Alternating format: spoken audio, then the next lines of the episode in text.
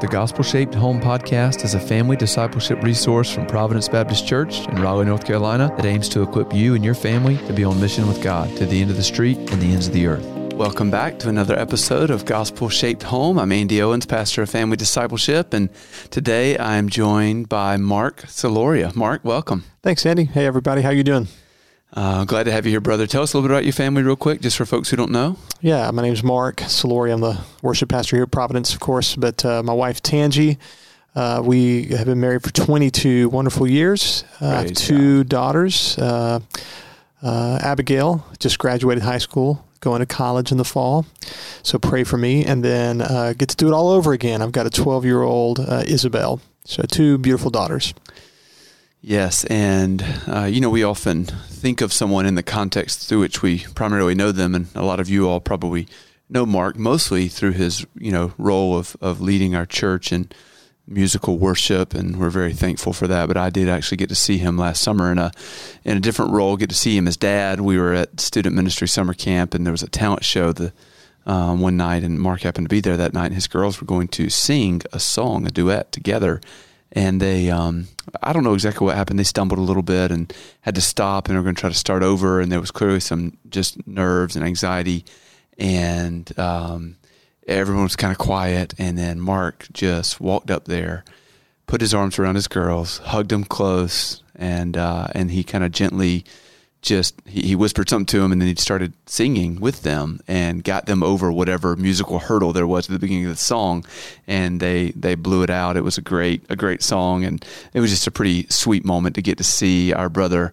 Mark caring for and loving his daughters in that way. So. It's funny the girls don't remember that with a lot of fondness. really? Well, they they were embarrassed. But maybe, uh, maybe just yeah. parents in the room really. years from now, years from now, they'll think back and they'll probably have more of an appreciation yeah. for that moment. It was sweet. It was. It was. Yeah. Well, today we're talking about chapter nine of Paul Tripp's book, Parenting, and it's about foolishness. Now, when we we use the adjective foolish, we typically use it to describe uh, actions or words or choices, uh, which it certainly can and does and should at times. But uh, in this chapter, Paul Tripp is really talking about how foolishness describes our hearts. And the reason that's so important, Proverbs 4 23, is one of the places he starts in the chapter. It says, Keep your heart with all vigilance, for from it flow the springs of life. So our heart is, in a sense, the causal core of our personhood. It's the place from which all of our words and actions and thoughts flow. And uh, but that, that's not the only truth that we need to say. The other is from Proverbs 22, verse 15. Folly or foolishness is bound up in the heart of a child, but the rod of discipline drives it far from him. So not only are our hearts the causal center uh, from which all of our actions, behaviors, flow, it's also uh, warped and intertwined with sin and foolishness, and and um, and it goes astray. So, Mark, let's dive into this discussion by asking the question: um, How does Paul Tripp describe foolishness in this chapter? Well, I think uh, he uses Psalm 53, just goes right to the Bible. Uh, Psalm 53 says, The fool says in his heart, There is no God. Um, and then, of course, that passage goes on to say, they have all fallen away. Together they have become corrupt. There is none who does good, not even one. So, really, no one escapes this in a sense. There are times where we function as if in our hearts there is no God. So we disobey. He's not talking about like formal atheism right. as a, uh, a worldview. Right. Probably more like functional atheism, like we when we function in that way, when we step outside of God's law and outside of His wisdom and try to do things on our own. Yeah, he says that it's the uh, street level yeah. uh, our propensity and our children's propensity to live as if God doesn't exist, right? right. To deny right, right. His authority, His wisdom, His power, and to deny our need for His grace. It's when we put ourselves at the center of the world. So now he, he he makes several helpful points in this chapter. One of them, though, is that you know there's a right tendency that that we as parents have to want to protect our children from destructive influences. Right out mm-hmm. there in the culture, there are a lot of of destructive uh, ideas and um, and influences, and we want to uh, guard them. But uh, he he he gives a warning against what he calls monastic parenting. What what's he talking about? So I guess monastic, as in monasteries. Uh, obviously, the idea that we would cloister, big word there, Yeah, ourselves. word. Yeah, yeah, yeah. Um, that that we would separate ourselves from the world, and in so doing, we remove temptation and sin and evil. But of course, sin is inside of us, and so we can bring our children into some sort of proverbial wall. But the root problem in all of us dwells within our hearts, our sinful hearts. Yeah. So no matter no matter how many barriers we erect, Right. there is still an enemy within Right. uh, that, that that you know lies close at hand, and that we as parents have to help our children recognize and deal with through God's grace. Right. So um, he gives a couple practical applications of, of this reality. Um, you know, on page 126, he, he says we've really got to first and foremost remind ourselves again and again that the heart is where everything stems from. And that when we see our kids' refusal to eat vegetables or whatever it is they want to eat, eggs sometimes in our family, um, when our, we have battles over what to wear or whether or not to clean up and when to clean up and, and who to spend time with and with telling the truth. All of these things are flowing from a heart that is bound up with folly. And so he says we've got to remember that real change travels through the pathway of the heart. Right. So he says that you know he, he kind of talks multiple times throughout this uh, this book about opportunities, right? Uh, how discipline uh, is is not just hey we want to correct the behavior, but we we discipline and c- pair it with instruction, right? Every moment of discipline is accompanied with instruction, where we try to help our kids see what's going on in their hearts. Um, any thoughts, Mark, on how we do that well? How do we help our kids recognize where all this stuff is coming from? It doesn't do Yeah. a lot of good for us just to know it and them not to ever see it. Right, just something that pops in my mind. Um, something that I think all of us parents have done when we get frustrated with our kids is to ask, really proverbially, um, you know, what were you thinking? And of course, the poor kid has no chance. If they were to answer honestly, you know, there's no answer we're going to be satisfied with. But if we would truly ask, that's really the heart of discipline, Yeah. is to understand, help the kid to understand where that action stems from and to and to drive that conversation back to the gospel and our need for repentance and for Jesus. And so I think that's just one practical thing that pops in my mind. Yeah, that's good. And he says at the top of page 127, in these moments when you're you're disciplining, but you're also instructing and helping them to to recognize where this stuff is coming from, he says, ask questions, mm-hmm. tell stories, give illustrations, anything you can do to get the child to step out of himself, to quit defending himself, and to look into and examine his heart. And it makes me think of 2 Samuel 12, where you know David has just committed adultery with Bathsheba. He's just had her husband Uriah the Hittite murdered, and the prophet Nathan comes to him, and rather than just saying "You committed adultery, you committed murder," he tells him a story. Right? He tells him a story about a poor man who has one lamb. who treats it like his own child. It sleeps in the house with him. A rich man, he has countless lambs, but he has a guest and he doesn't want to kill one of his own. So he takes this lamb from the poor man and serves it up for dinner. And David's incensed. He's outraged. And uh, he says, The man who's done this deserves to die. And that's when Nathan says, You're the man. You've done it. And so, you know, we can be creative and help use stories, use illustrations to help our kids see what's going on in their own hearts. It's good. What should we not do, Mark?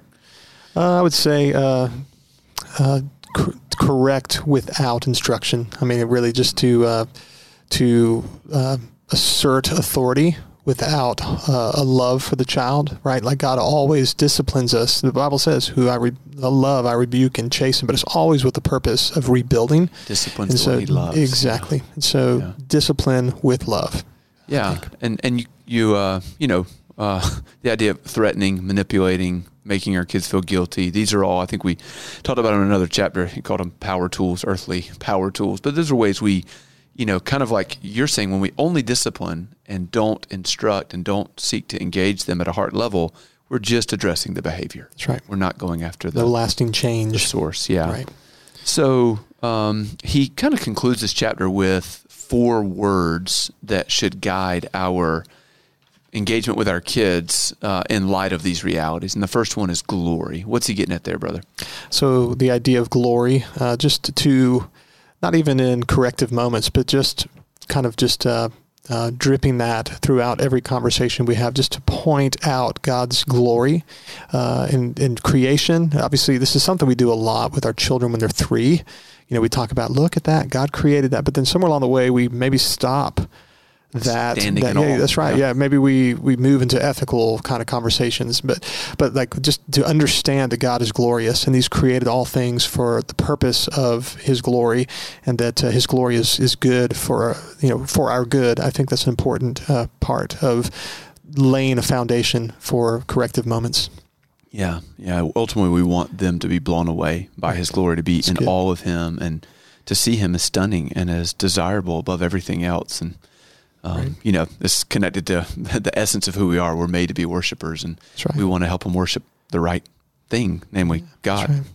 Okay. Second word is wisdom. Mhm. Uh, what, what's his kind of main idea there? Just, just that uh, God's wisdom is better than than our wisdom. Obviously, uh, somewhere along the way, our children become willful, and and uh, we we all have that issue where we want to be free, and uh, we need to teach our children that there is freedom in God's law. His law is perfect, and so it's never restrictive. And so to, to contrast the destructive behavior of our folly with God's constructive blessing uh, through His wisdom. Yeah, the, beauty, the goodness, the protection of God's wisdom. I mean, uh, I think somewhere early on in the Bible there was some fruit that was desirable to make one wise, right? Apart from God, the desire to be wise, and and that's um, you know, we all struggle with that. We want to go our own way, and and uh, we want to help our kids see that no, actually, God, He even puts fences up around things to protect beautiful and precious things. So, uh, third word is story. He's talking about the gospel story. That's right. What, what's his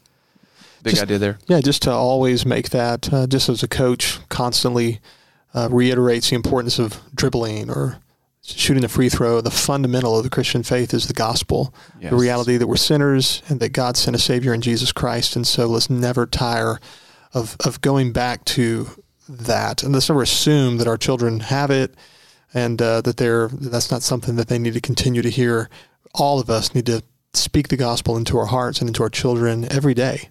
Yeah, so our kids need to uh, hear from us that the death, the resurrection of Jesus, the forgiveness of sins in His name is the delight of our heart. It's the center of our life, and and to see it uh, giving shape to to everything. So they they need to hear this story and and learn to see all the other stories and their story in light of that story.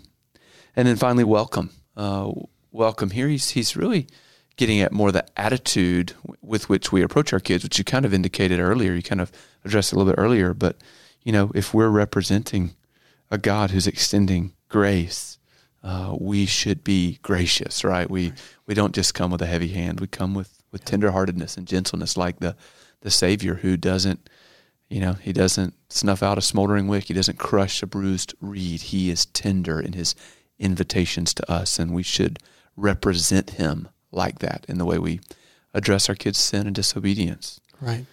If we want the truth to take root, uh, you know, we have to deliver it in such a way that our children trust and believe, hey, this is for my good. That's right. And so, uh, one thing he says that just is practical and helpful don't yell at your children, lead them to confession. Imagine if every corrective moment was for the purpose of confessing sin and repenting and you know, reconstructing relationship instead of uh, guilt and manipulation, as you mentioned, and threatening, things like that. And I don't know about you, but typically I'm not led to repentance uh, nearly as well by someone getting in my face and raising right. their volume as I am by a, a gentle and loving. Right. His uh, kindness leads us to repentance. That's yeah. right. That's right. So really, that brings us to the end of the chapter, which is where every chapter kind of ends. Which is, hey, we have the same issue. We also have folly bound up in our hearts, and we need the wisdom of God, just like our kids do. And we're going to give them God's wisdom uh, more effectively, more faithfully, when we recognize how dependent we are ourselves. It's good. Yeah. Mark, any last words for our listeners? No, just uh, just just be in prayer and just remember uh, that it's all about the gospel. Everything. If we would just consider that, I think that we'll be better parents.